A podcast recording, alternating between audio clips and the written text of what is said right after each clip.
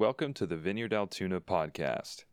If you have any questions or just want more information, you can visit our website at vineyardaltoona.org or any of our social media platforms at Vineyard Altoona. And now, here's Derek with the message. All right, let me start out by telling you a story.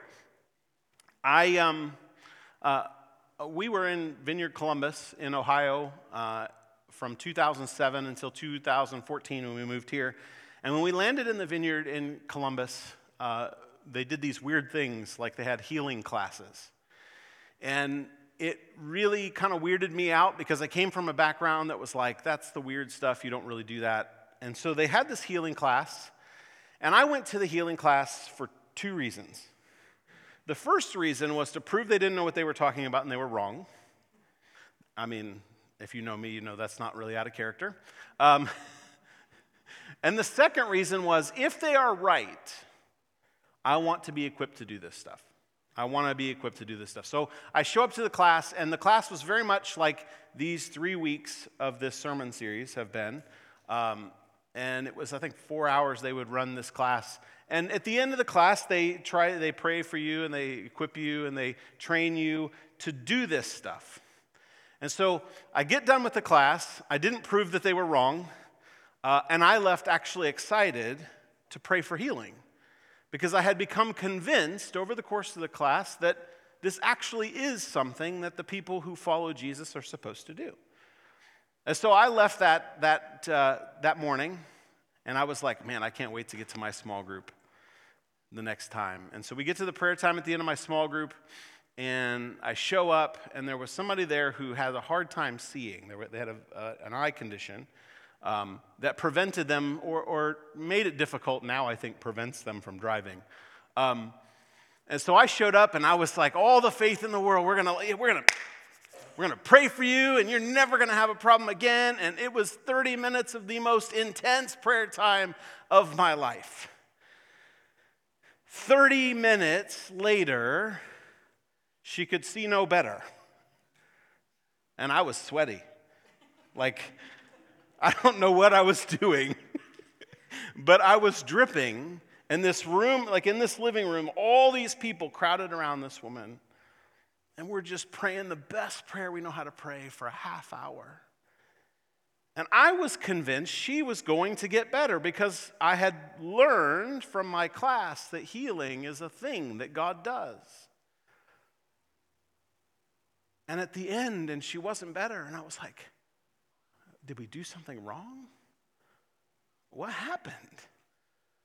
Did I mess it up? I must have left looking really, really dejected because she went out of her way the next week to come to our house and make sure I was okay. Like, she was like, it wasn't you. Lots of people have prayed for, I mean, you know, all the things that you would say, right? It wasn't your fault. Lots of people have prayed. This is like a whatever all these explanations as to why this healing didn't happen. But I went away having come out of the class excited, a little bit hesitant now.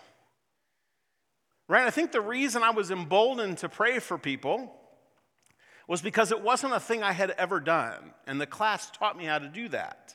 And so I thought, well, the reason I never saw anybody get healed was because I never prayed for anybody. And so in my brain, I was like, well, then it's just a matter of starting to do it, and we're just going to it's all going to take off, right? And I think now I was like, wait a minute. Something's missing. And I became hesitant to pray after that. Can you relate to that? Like you've prayed for healing, you've prayed for someone, and it didn't happen. And I think it's probably something we can all relate to. We started this series a couple weeks ago called Can I Pray for You right now. And the idea here is that we're taking a class that we have taught in the past and we've turned it into a sermon series. Because what we genuinely believe is that it is all of our collective responsibility to pray for healing. And that was kind of uh, the first week we taught you the model. The, the week two, last week, we talked about why this happens. And so we've been trying to, to empower you, to equip you, to teach you how this works. And before I jump further than that, Let's just see how much you remember. You guys ready for this? It's crowd participation. I know you're sitting far away. It's okay. Crowd participation. There's five steps. What was the first one? Ask. Second one. Diagnose, decide. Yeah, we said decide, but it's the same, same deal. Third one.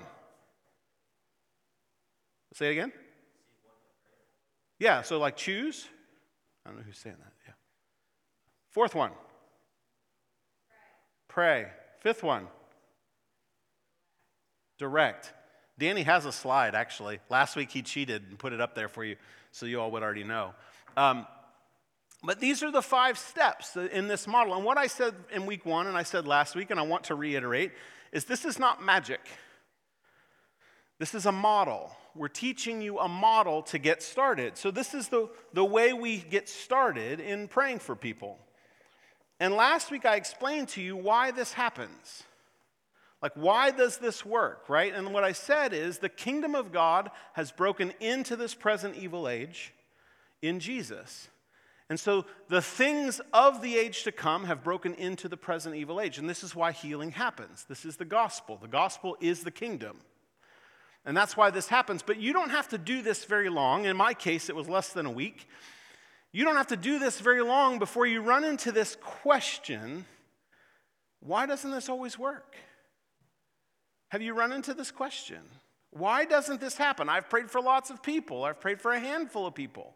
We've prayed very uh, vigorously for people, and it doesn't happen. What happens?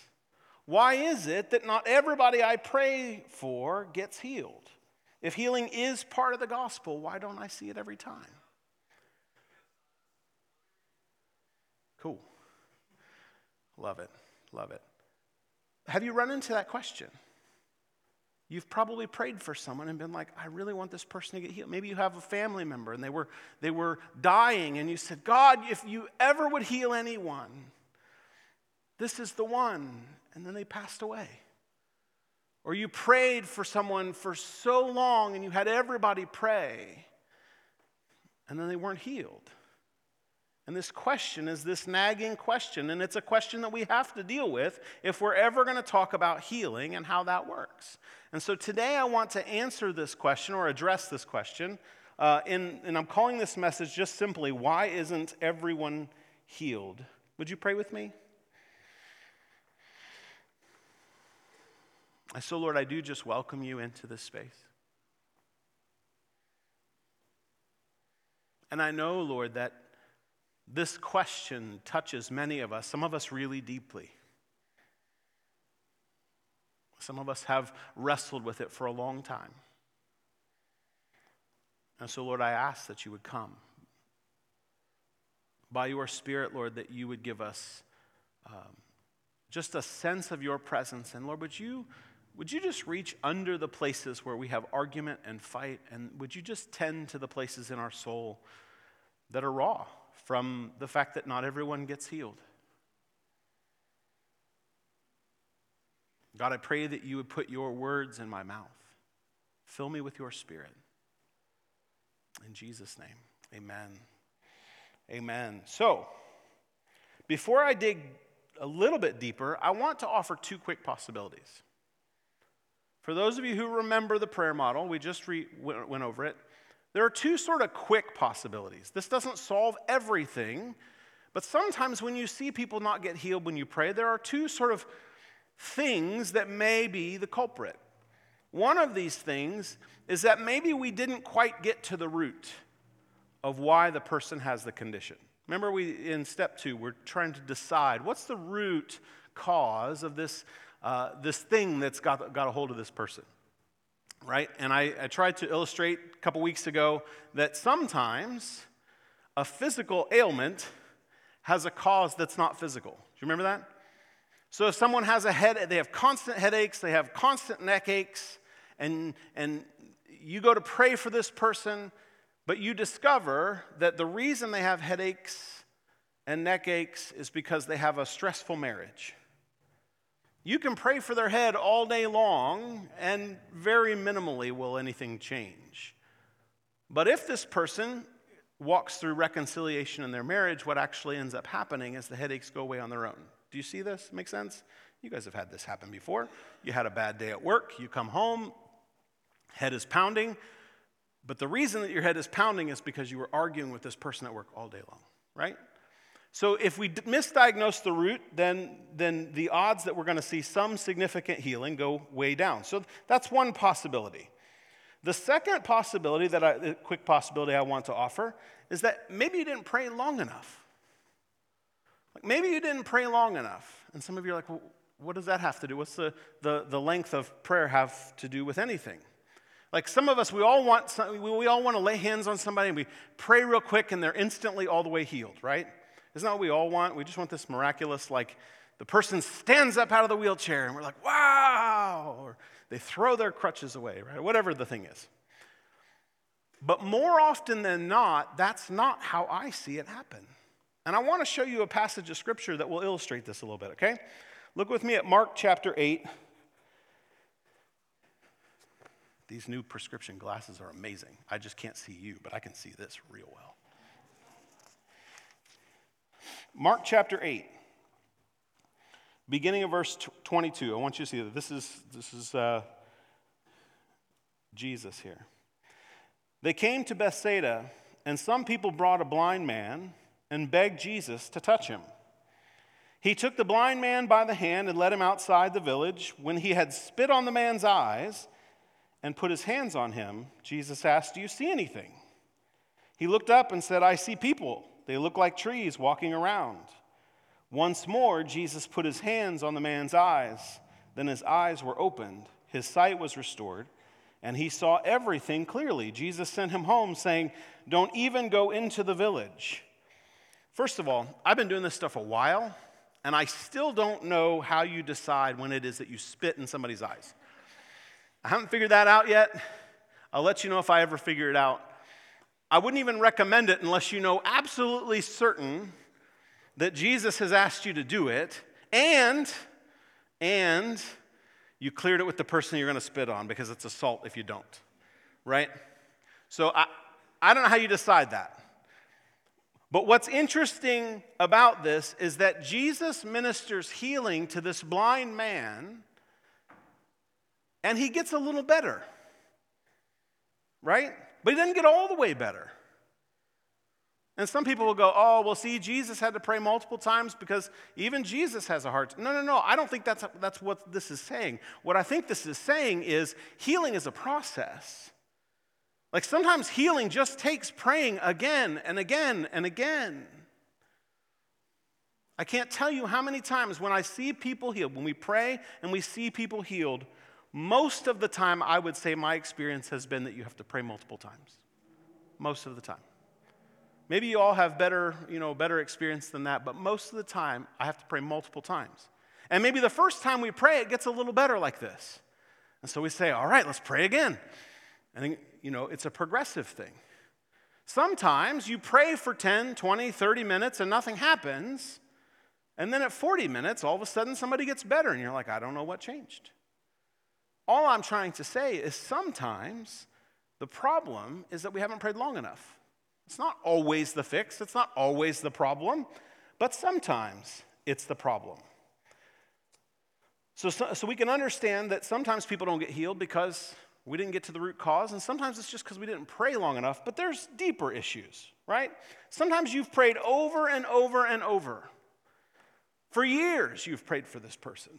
Every chance you see them. I mean, I know people, even in this church, who we have prayed for for years. So much so that they're like, I don't want you to pray for me anymore because nothing ever changes. But you've prayed over and over and over, and you bring them in your small group, and you pray from there, and you have somebody put some oil on their head, and you, all the things, right? We're going to surround them, and we're going to worship while you pray, and all the things. And they still don't get better. Anybody who has ever been a part of, of a long term cancer diagnosis and praying for that, it's maddening. When you pray over and over and over and you don't see anything change and then the person passes away. How do we make sense of this? How do we sort of get our head around the fact that healing doesn't happen even though we see it in the Bible? How do we get our head around that? I'm not going to have a perfect answer for you, quite honestly, but I want to take a look at the, the diagram that we uh, put together for you last week. I made a diagram. This is my art. I wanted to use it two weeks in a row because I can't make this again. So, those of you who were here, right, the, the original timeline that, that the Jews uh, near the end of the Old Testament expected was that creation and the age to come, the, the age to come, the day of the Lord is coming. But when Jesus shows up, the powers of the age to come break into the present evil age, and we live in this little pink spot called uh, the kingdom is already here, but not yet fully here. Which explains, like I said last week, why people get well. You pray for people and they get well, it's because the powers of the age to come break into the present age. But sometimes they don't. Sometimes we pray and we're in this space and we're hoping that someone will get healed and they don't get healed. In this picture, some, a reality should become evident to us. The age to come has not yet fully come, and yet it has come at some level. In Jesus, the day of the Lord began, the end broke into the middle. And so the powers of the age to come are available, but there's still a future day to come. Jesus talks about a future day. When the, when the age to come will completely be here, when the kingdom of God will completely be present. And in that day, the rule and reign of God, the kingdom of God, will be irresistible. That there will be nothing that can stand against it, right? Like as we were singing in that, in that last song. But right now, we live in this space in between the kingdom fully here and the kingdom beginning. We live in the middle. And in the interim, the kingdom of God can be overlooked. The kingdom of God can be resisted. The kingdom of God can be missed. This is what Jesus tells in this parable uh, in, in Matthew 13. I'm going to read these parables. You've heard them, and I'm going to try to explain them to you. Verse 31 says, He told them another parable. The kingdom of heaven is like a mustard seed, which a man took and planted in his field. Though it is the smallest of all seeds, yet when it grows, it is the largest of garden plants and becomes a tree, so that the birds come and perch in its branches. This is the kingdom to come, right? The, the, the kingdom has broken in in such a way that it can be resisted. I can't see you guys at all. I'm going to be one of these guys. Though it is the smallest of seeds, yet when it grows, it's the largest of garden plants. And this is the point. The kingdom of God has come, but it could be overlooked, it could be missed, it could be resisted. And yet one day it will come in such a way that it can't. It will be the tree.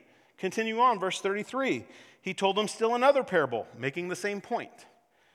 The kingdom of heaven is like yeast that a woman took and mixed into about 60 pounds of flour until it worked all through the dough. Same point. He's making the same point twice. This yeast that you can overlook. You guys have seen yeast, right? Like you pour it out of the pack and you're like, is it there?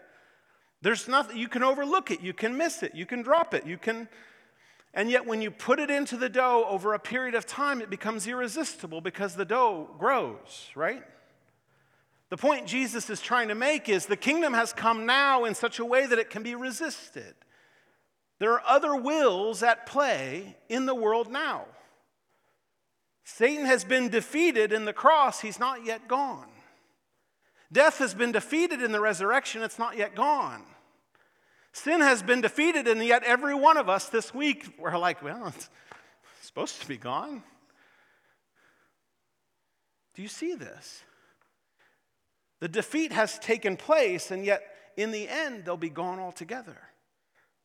Oscar Cullmann, my, so far my favorite book that I've read this year, describes it like this When Jesus came, it was as, as if the, when the Allies showed up in D Day, everybody said that the Allies had, had struck the victory against the Nazis, and it was just a matter of time before the war would be over. Everybody agreed that D Day was the day. And yet, it was a whole other battle and some of the bloodiest battles before the end of the war came in World War II. And Oscar Cullmann says it's like this Jesus struck the, the victory when he came and he gave his life and he was raised again. And yet there's a whole time until the end comes when the victory is all the way realized. There's a difference between D Day and V Day, right? And the point Jesus is trying to make is until the kingdom of God comes, when Jesus returns, comes fully, there's still other wills at play. There's still a battle going on, and we all know this battle. The kingdom can be missed right now, the kingdom can be resisted right now. People can say no to the kingdom right now. An interesting thing, and I didn't write this down, but it's worth paying attention to the fact that Jesus made it this gap, that he came and, and, and he began the kingdom, and yet the day of the Lord, where all of the enemies of God will be dealt with, is actually what makes it possible for all of us to come to Jesus.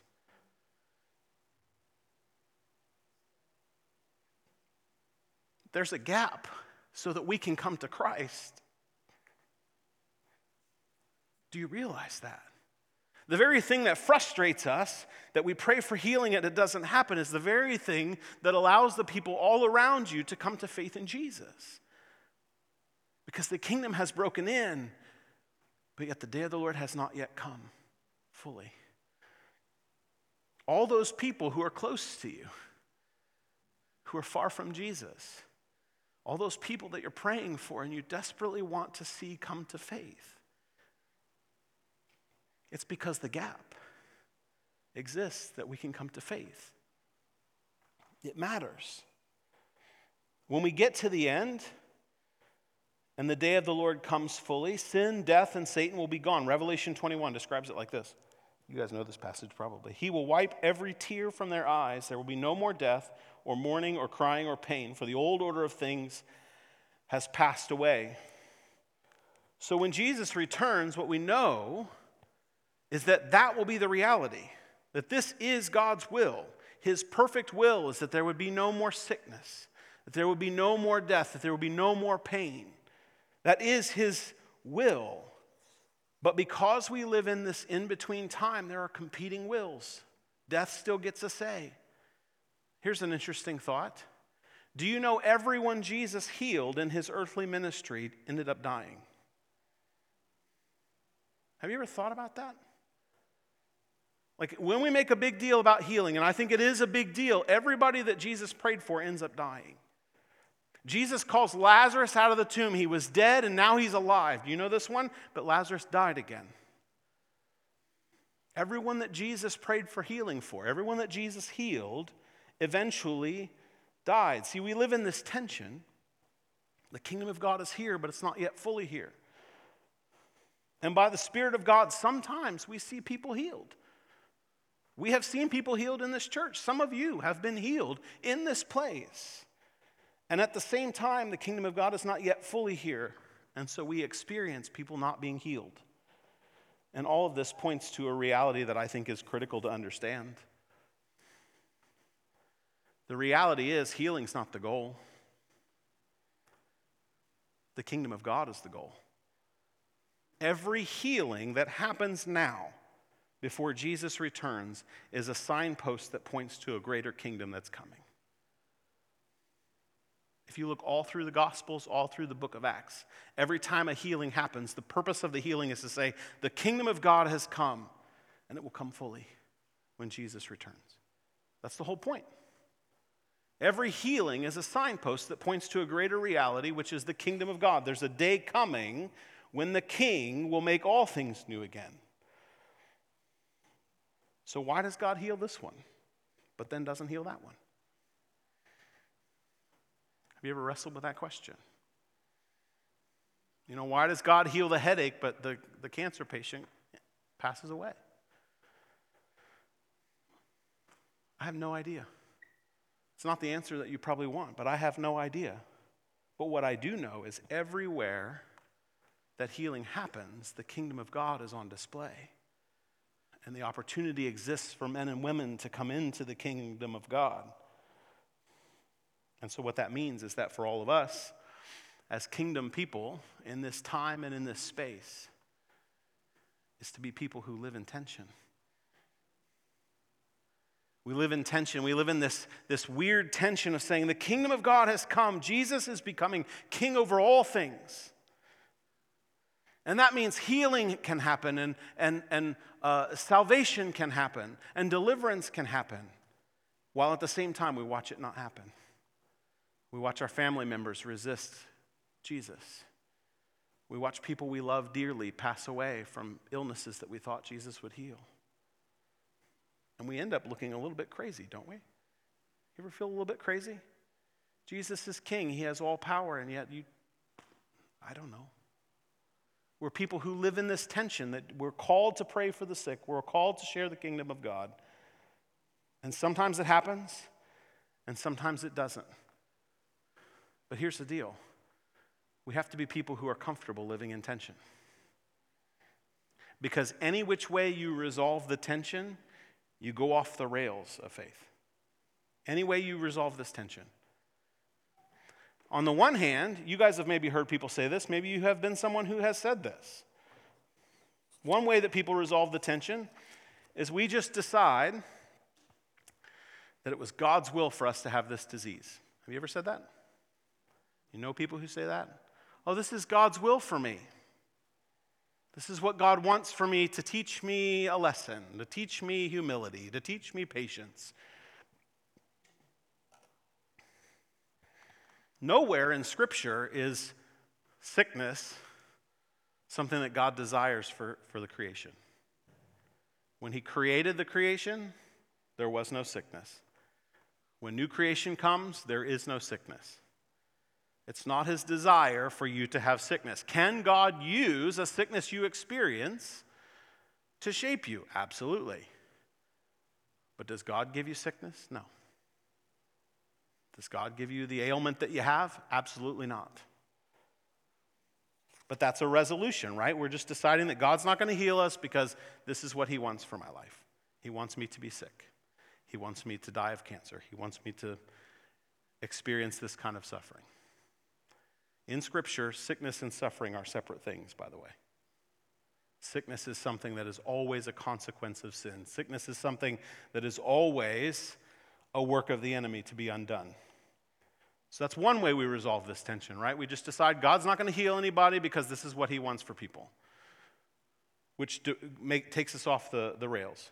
The other way we resolve this tension is we just say that everybody gets healed, always. God always heals everyone, no matter what. It always happens. And then when it doesn't happen, we've decided that it always happens, and so we make up nonsense to hold on to our belief that it always happens. Have you ever heard this phrase? Some of you, maybe, if you've uttered this phrase, you can just sit quietly. I don't know. Have you ever said, Oh, you're healed? Just wait for the manifestation of your healing. That got a little close, didn't it? Some of you are like, Wait a minute, that's my theology. Do you recognize the mind game that you have to play to believe that? I rolled in here in a wheelchair. You prayed for me. You said, You're healed. You just have to wait for the manifestation. But I'm still rolling back out in the wheelchair. Oh, don't worry. You're healed. You just have to wait for the manifestation. You know, that's just sort of like a I'm trying to protect a theology that says something that isn't real. Do you recognize this? We do this, don't we? We've got to play this game because God always heals everybody. It's the same place from which we get this, this crazy idea that goes, oh, well, God always heals. The reason you weren't healed is because you don't have enough faith. Insult to injury. Not only were you not healed, you also don't have enough faith because it can't possibly be me that doesn't have enough, right? It's always, I have plenty, it's all your fault. If God has to always heal at every moment, then we have to come up with some way to protect this theology, which is just bad theology, quite honestly.